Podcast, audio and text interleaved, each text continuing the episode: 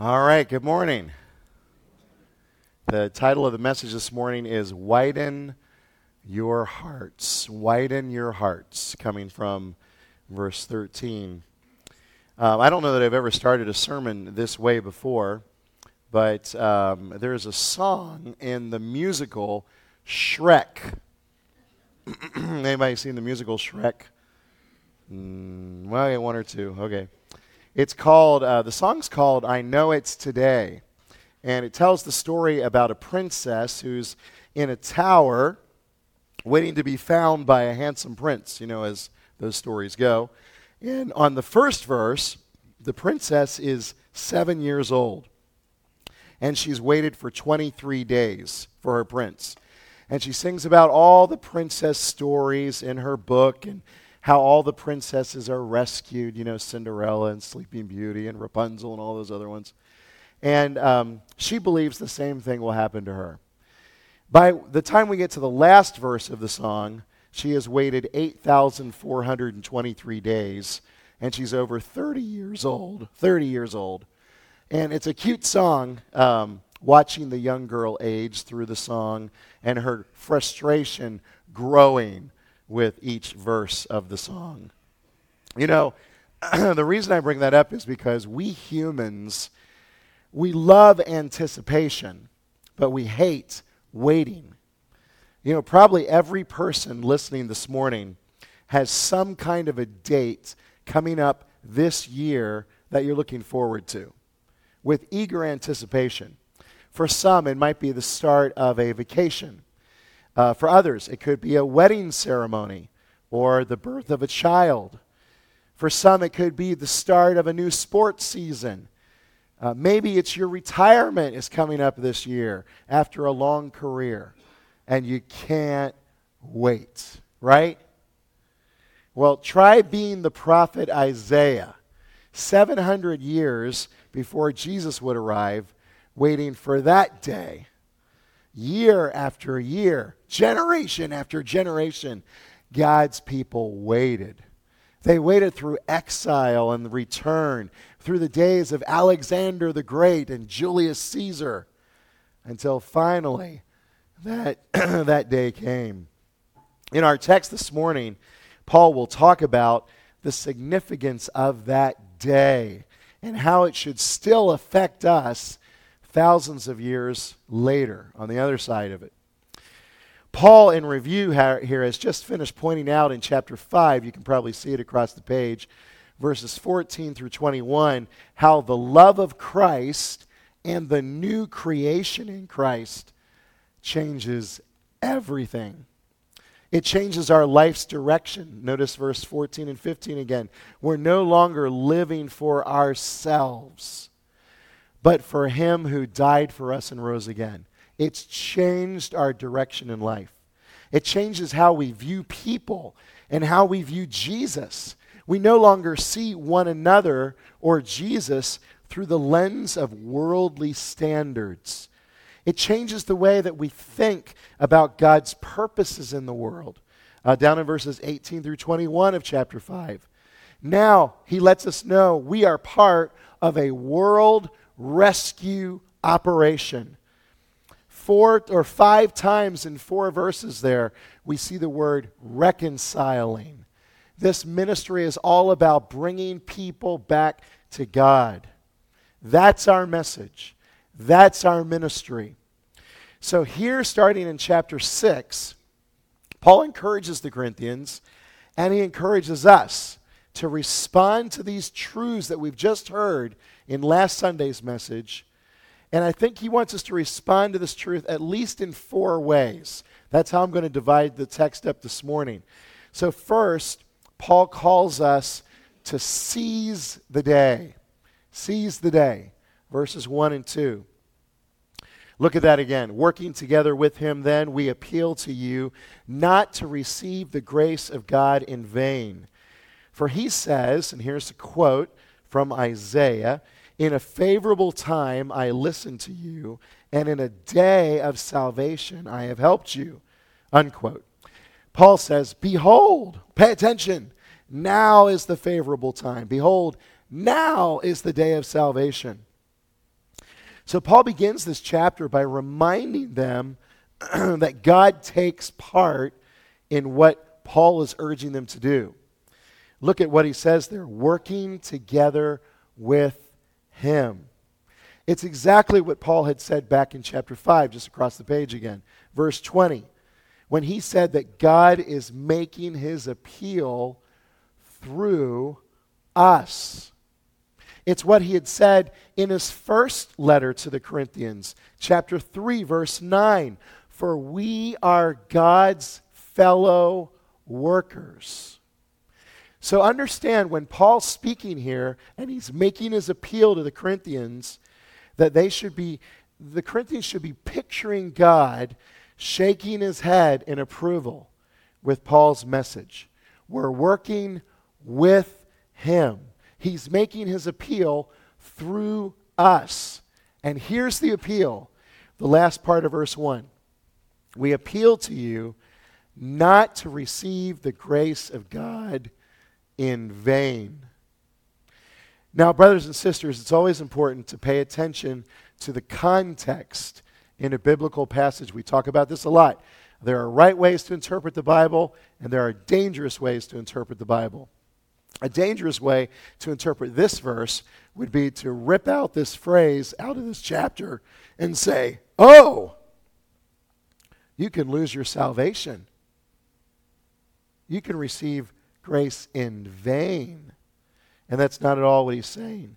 So watch out for people who will take a verse like this, pull it out of context, and beat you down with it with false teaching. If you read this verse without context, like I said, it may well seem Paul's saying you can lose your salvation. But this verse has a context, which we'll come to in a moment.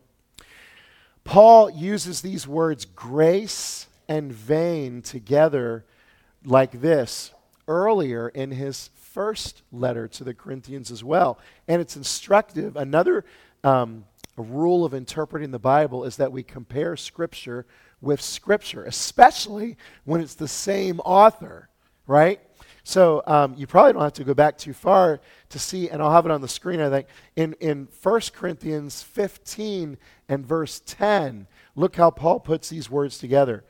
But by the grace of God, I am what I am. And here it is His grace toward me was not in vain. On the contrary, I worked harder than any of them, though it was not I, but the grace of God that is with me. God's grace, Paul's saying there, was not in vain because of the work that he did. In that context, if you go on to verse 11, you'll see that it was preaching, is what Paul's talking about. In our context, back in chapter 6, it's chapter 5, verse 20, the work of being an ambassador for Christ. I like how one author puts it. Paul wants the Corinthians to get gospel traction in their lives. In other words, don't just receive the gift of grace, but work it out, live it out, show that it's not in vain. Now, before we go on, I think it's good Paul does this sometimes in his text too. He doesn't do it here, but we'll do it here. I think it's good to just stop for a moment and meditate on this truth. Part of God's sovereign and wonderful plan for this world is that He and you would work together on His mission of salvation to the lost. Just think about that. Of course, God gets all the credit. Paul said that back in chapter 15, right, of 1 Corinthians. God gets all the glory. But aren't you humbled? Aren't you honored to be tasked with such gospel work? You get to work with God in saving the world. What an amazing, amazing task. What an amazing mission that He set before us. Now, based on this truth, Thanks, brother. Based on this truth, Paul goes on to further explain and challenge them to seize the day. Look at verse 2. And as I mentioned, he's quoting here from the prophet Isaiah, uh, chapter 49, verse 8. Here's what God says to in, in chapter 49 of Isaiah. He's talking to his suffering servants. You remember the suffering servant psalms? There's a bunch of them in this in Isaiah uh, from mid 40s to, to mid 50s in Isaiah. And the suffering servant, of course, would be the Lord Jesus, who would come later, 700, 700 years later. But there, here's what the quote is In a favorable time, I listened to you, and in a day of salvation, I have helped you. Behold, now is the favorable time. Behold, now is the day of salvation. It's pretty exciting, I think, that Paul references Isaiah's prophecy and then basically tells the Corinthians, hey, this applies to you. What God promised in Isaiah 49 through his suffering servant Jesus has actually begun. There's no plan B. This is it. So, this is the day that you get. There's no alternative. This is the only way through this suffering servant. In other words, this isn't the Old Testament anymore. This is the New Testament. And through Jesus, all things have become new. That's what Paul said in last week's text, right? If you are in Christ, you are a new creation. It's a new day. It's a new era. It's a new time of God's working in the world for your rescue. But listen to Paul. He's saying more than simply this is a new period of time. He says, now is the time. Now is the day.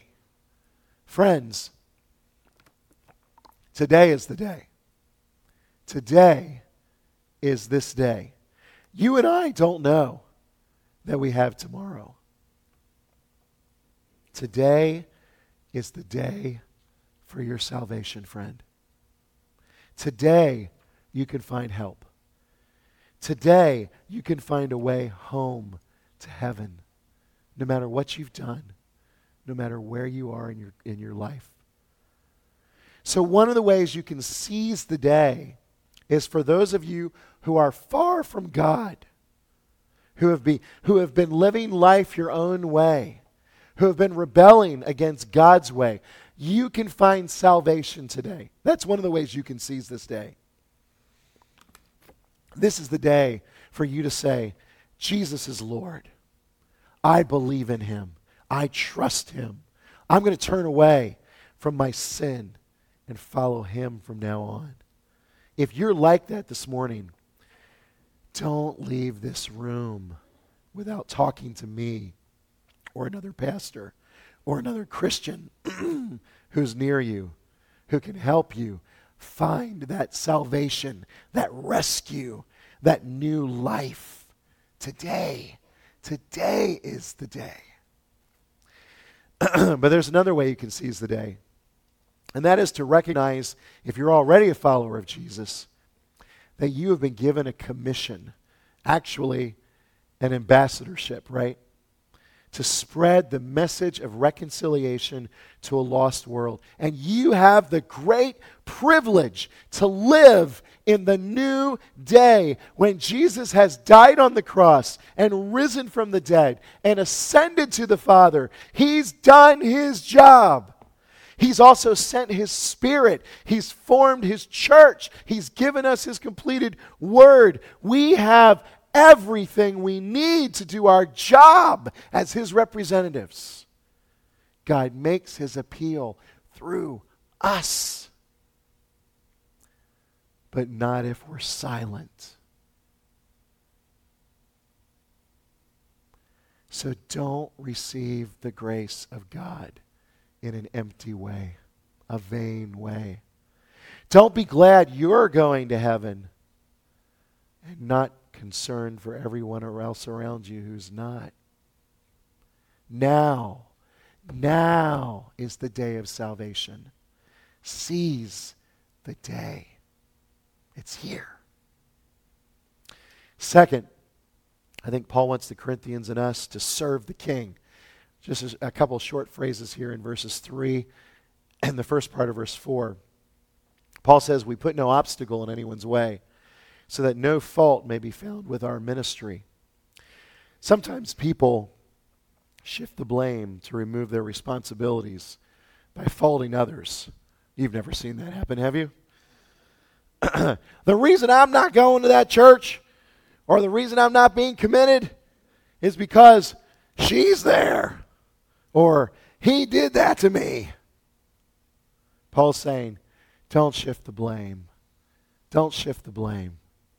In contrast to this, he goes on to say, Look, guys, I've been an open book to you all along. There's no dishonesty on my part. You can't fault me for your actions or your inactions. Look at the first part of verse 4. As servants of God, we commend ourselves in every way. And that sounds very familiar to what he had already said a couple chapters earlier in chapter 4 and verse 2.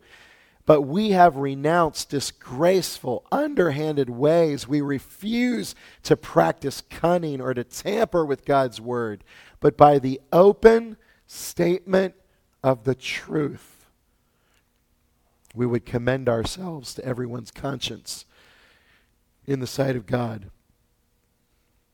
Notice there, notice there the power, the muscle of Paul's service is proclamation, it's persuasion, it's, it's the open, as he says, the open statement of truth. Notice what it isn't. The, the muscle, the power of what Paul is doing here is not some kind of authoritarian aggressiveness or bullying. And I mention that because there's a big problem in the evangelical church. We keep seeing pastors and ministers falling one after another after another. And it's not always for sexual morality. And it's not always because of greed or, or handling money badly. Sometimes it's because they're known as bullies. And that does not reflect well on the gospel. The power is in the word, not in the force of the personality. I think commentator Murray Harris is helpful here. He says, Paul was always aware that his preaching of Christ crucified was a stumbling block to Jews and folly to Gentiles. But where he was able to avoid putting an obstacle in anyone's path, he professed to be scrupulously careful. The issue at stake was not his reputation, but the progress of the gospel. Christian ministry is discredited when the Christian gives offense by unchristian conduct. Expressed positively, I gotta find the right, gotta find the right frequency. There we go. oh, I'll be the newscaster now. Expressed positively, the upright life of the messenger demonstrates and enhances the power of the message. It is always true that the life of the Christian is the most eloquent advertisement for the gospel. Did you hear that last part? The life of the Christian is the most eloquent advertisement for the gospel. I think that's what Paul's saying here. Because we serve the King, we must be careful how our lives detract from or complement the gospel of Jesus Christ. And that is especially challenging when we face hard times. Paul certainly did, as we know, right? There's several lists. Just in the in First and Second Corinthians, he's got several lists of the, all the struggles that he faced, and he's got one coming up here in the next several verses as well. Paul's calling us, thirdly, to follow his example and stay the course. Stay the course. this is a long this is a longer passage from the end of verse 4 down through verse 10. And Paul gives us, I think, an insight here to his calling as an ambassador of Christ and as an apostle. This is what the apostles dealt with. So if you want to call yourself an apostle, remember later Paul's going to in the later part of this letter, he's going to get to those super apostles, you know, those those guys that you know they want to call themselves apostles and say they're great and have everybody, you know, follow them and do whatever they say, but they're really evil. Paul says, "You want to be an apostle? You want to go through all this?" I'm not sure that I want to. But Paul stayed the course, and so can the Corinthians, and so can you. And I think to break up this, this text so it's a little easier to, to digest, I think we can see at least three categories here. The first category is the negative in verses 4 and 5. All these categories here are bad. so he first off, he starts off by saying, by great endurance. That's what I mean by stay the course. Okay? And now look what he says in afflictions, in hardships, in calamities, in beatings, in imprisonments, in riots, in labors, in sleepless nights, in hunger. Wow. What a list, right? There's enough just in those two verses to make even mm, to make even the most courageous soldier lose heart. And then there's some positive things. Look at verses 6 and 7 by purity, knowledge, patience, kindness, the Holy Spirit, genuine love, by truthful speech and the power of God, with the weapons of righteousness for the right hand and the left. What he probably means there by the weapons of righteousness and the, and the hands. It's a picture of the Roman soldier. The sword of the Roman soldier was usually in the right hand, and the shield was usually in the left hand, defense and offense. Third category, verses 8 through 10, we see not negatives and positives, but opposites, pairs, several pairs of opposites. Notice how he puts them together through honor and dishonor, through slander and praise. We are treated as impostors and yet are true, as unknown and yet well known, as dying and behold we live, as punished and yet not killed as sorrowful, yet always rejoicing, as poor, yet making many rich, as having nothing, yet possessing everything. Now, why is Paul giving such a list to the Corinthian Christians? I think he's actually trying to encourage them. Think about it. If this is what it's like for Christ's ambassadors like Paul then Christians themselves can expect until Jesus returns. That we too will face a life with ups and downs, with ease and hardships. And that's where Second Corinthians began. Do you remember? This is a theme all the way through this letter. Verses chapter 1, verse 3 to 5. I think it's up on the screen. Why don't you all read it together? Blessed be the God and Father of our Lord Jesus Christ, the Father of mercies and the God of all comfort, who comforts us in all our affliction, so that we may be able to comfort those who are in any affliction with the comfort with which we ourselves are comforted by God. For as we share abundantly in Christ's sufferings, so through Christ we share abundantly comfort too. Remember that verse? My mind, of course, goes right to my brother Greg Sethman, right? Who's had this long, long, long, long, long period of suffering this year. And hopefully on the mend, right? Doing rehab little by little every day. Greg texted me yesterday. Uh, he said he was lonely. So let that be a, a message to all of you first, okay? take care of those that are sick. Go out there, visit those, fellowship with those people. Get, get out there at that rehab facility, spend time with our brother. He's lonely. He needs fellowship. But also, he said, he's eager to start using what he's learned through his suffering to help other people who will go through similar suffering. And that's exactly what the text says here in chapter 1. and I think it's exactly what. I don't know, it might make it Doug. it's exactly what Paul is saying in our text here in this long list of things as well. Back in chapter 6. I got two more pages. Hang in there. Let's focus on verse 10 for a moment. This is one of the this is one of the great verses of 2 Corinthians, isn't it? Notice how these contrasts in verse 10, just for example, reflect the difference between the old and the new that Christ brings. Uh, Dane, uh, look at those contrasts there. Sorrowful, but always rejoicing. Poor, but making many rich.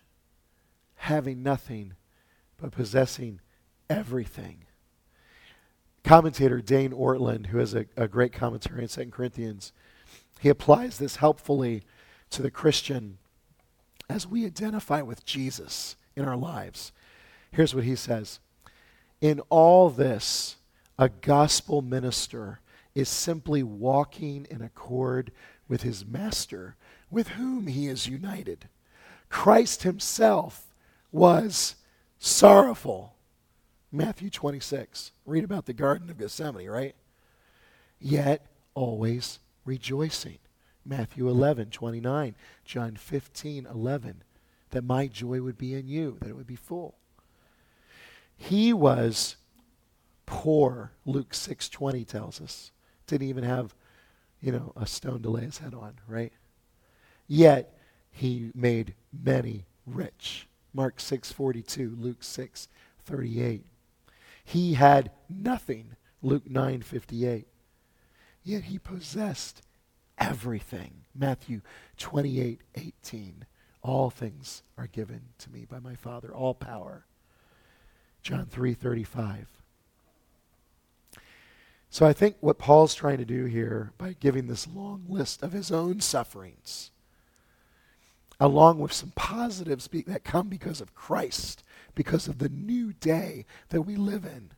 I think he's trying to say, stay the course, follow my example. Verse 4 again, by great endurance. Does the Christian life ever get hard? Oh, yeah. Sometimes really hard. And yet, there will still at the same time be times of great joy and delight, right alongside the suffering. We share in Jesus' sufferings. We also share in his comfort. And the text says we do both abundantly. Yes, sometimes the suffering is abundant, but the comfort is abundant too. That's what it means to be his ambassador. The end that we're coming to, right? is incomparably glorious. Remember 2 Corinthians 4 17. Light, momentary troubles can't even compare to what's coming. Can't even begin to compare. Paul finishes this section, hallelujah, by giving us, by, get, by, I can find the right pitch again, uh, by giving us a needed motivation to be able to endure well, and that is Christian love. The fourth thing Paul wants us to do is share the love. Verses 11 to 13. We have spoken freely to you, Corinthians. Our heart is wide open. You are not restricted by us, but you are restricted in your own affections. In return, I speak as to children. Widen your hearts also. Look at the beginning of verse 11. If you read this literally in the Greek, it says, our mouth is open to you. Our mouth is open to you. And then the end of the verse says, Our heart is wide open. So you should be hearing a lot of a, a lot of affection in that statement. So Paul's saying both in what he says and what he feels most deeply. And the word for affection here is the word for guts, bowels, what we feel deep inside of us. Paul's withholding nothing from them. He's not playing games with them. There's no spin with Paul, there's no deception. Paul's saying, We have opened ourselves up to you. And certainly part of what that means is I can be hurt. And the Corinthians have hurt Paul. But Paul is saying we've shared unconditional, unrestricted love with you. He goes on in verse 12 to basically say, if you're feeling a chill in your own heart, go check out the mirror. Look at verse 12. You are restricted in your own affections. But even though Paul is revealing a problem in the Corinthian church, he will not allow it to harden his heart toward them. He's very pointed. He actually uses the word Corinthians in this verse. See it? He, he uses that very infrequently in the letter. He, he's talking specifically to them, pointedly to them, but it's also paternal. In return, I speak as to children. He's not patronizing them. He's not saying, I'm better than you. I'm looking down on you. I'm all righteous and you're all the ungodly sinners. It's not what he's saying. This is a father whose heart is breaking for his spiritual children. And he says, as a result, widen your hearts also. In other words, it's time to share the love back. Let's get practical with this. When you start to feel that your church or any church is cold, cold hearted, when you start to feel that fellowship is stiff or unfriendly, you and I might just want to start by looking in the mirror. And instead of talking about your church as uncaring or inhospitable, maybe asking Jesus if you might be the problem. Maybe it's because you've stopped getting involved in the life of the church. Maybe it's your refusal to slow down and listen to one another and laugh with fellow Christians. Maybe, maybe you're backing away from your brothers and sisters by, by hurrying away from our gatherings. Maybe that might be the problem. In fact, you might ask the Lord using verse 12 Lord, is the problem that I am restricting my own affections. It's at least a good place to start, isn't it? Now, brothers and sisters, I have been in congregations that are the problem. Okay? I'm not denying that that can be the case. Um, where, it, where no matter what you do and no matter how you love and care for others, all you get in return is, you know, frostbite. You know what I mean? I've been there. But I've also been a Christian for over 40 years. I've been a pastor for over 20 years. And my experience in ministry and as a Christian is that often when I hear someone say, that church is cold, it's not usually the church's problem. It's an individual's problem. Most of the time, it's our problem we restrict our own affections. But those who know the love of Christ and those who have been made a new creation in Christ, they seize the day. They serve the King. They stay the course. And they share the love I'm going to ask the praise team to come back, thankfully. ask the praise team to come back. ABF will be fun too, yeah. Uh, as the praise team comes to the front, let me give you four points of application to consider. Now, the Holy Spirit may press other applications to your heart as well. But let me just suggest four from the text that may be helpful to you. Sacrifice is at the heart of the gospel first in Jesus, right? Sacrifice is at the heart of the gospel. It's also at the heart of ministry. if we as a church family are going to grow this year in evangelizing unbelievers, you better believe it will cost us. Be prepared for that. And rejoice in that. Rejoice in that. Second, the gift of God's grace in salvation must not be voided out by our inaction and ungodly living. Let your lives shine with God's grace. And let your mouths be emboldened to proclaim Christ. Seize the day. It's here.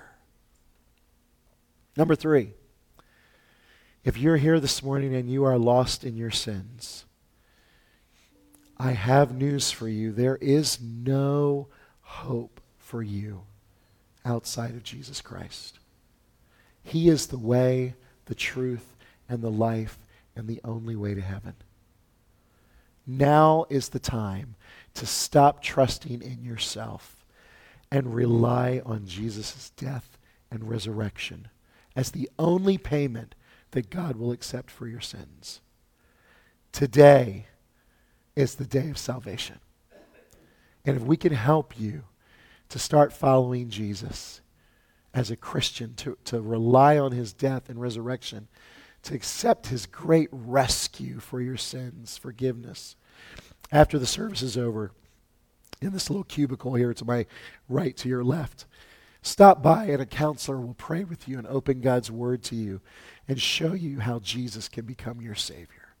Any Christian sitting near you would be glad to talk to you about that as well. And any of us pastors would love to do that as well. A fourth.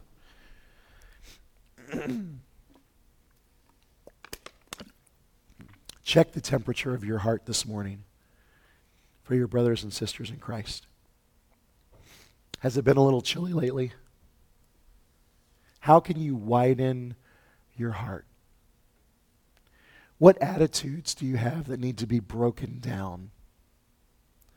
What actions should you take to fan the flames of Christian love that Jesus first lit in your hearts? Do you need to linger more? Slow down. Listen. Laugh. Pray. Eat with share life with God's people.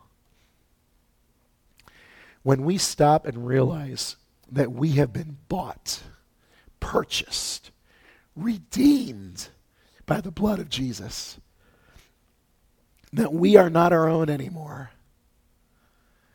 then it is all joy to serve Jesus. It is all joy to honor him with our bodies, to submit to his word to represent him before others. So as we stand and sing our song of the month, think about the words as we sing. You can stand. Think about the words in light of our text this morning. We are not our own. And as a result of that, let's seize the day. Let's serve the King. Let's stay the course. And let's share the love. Let's sing together, or at least you guys can sing.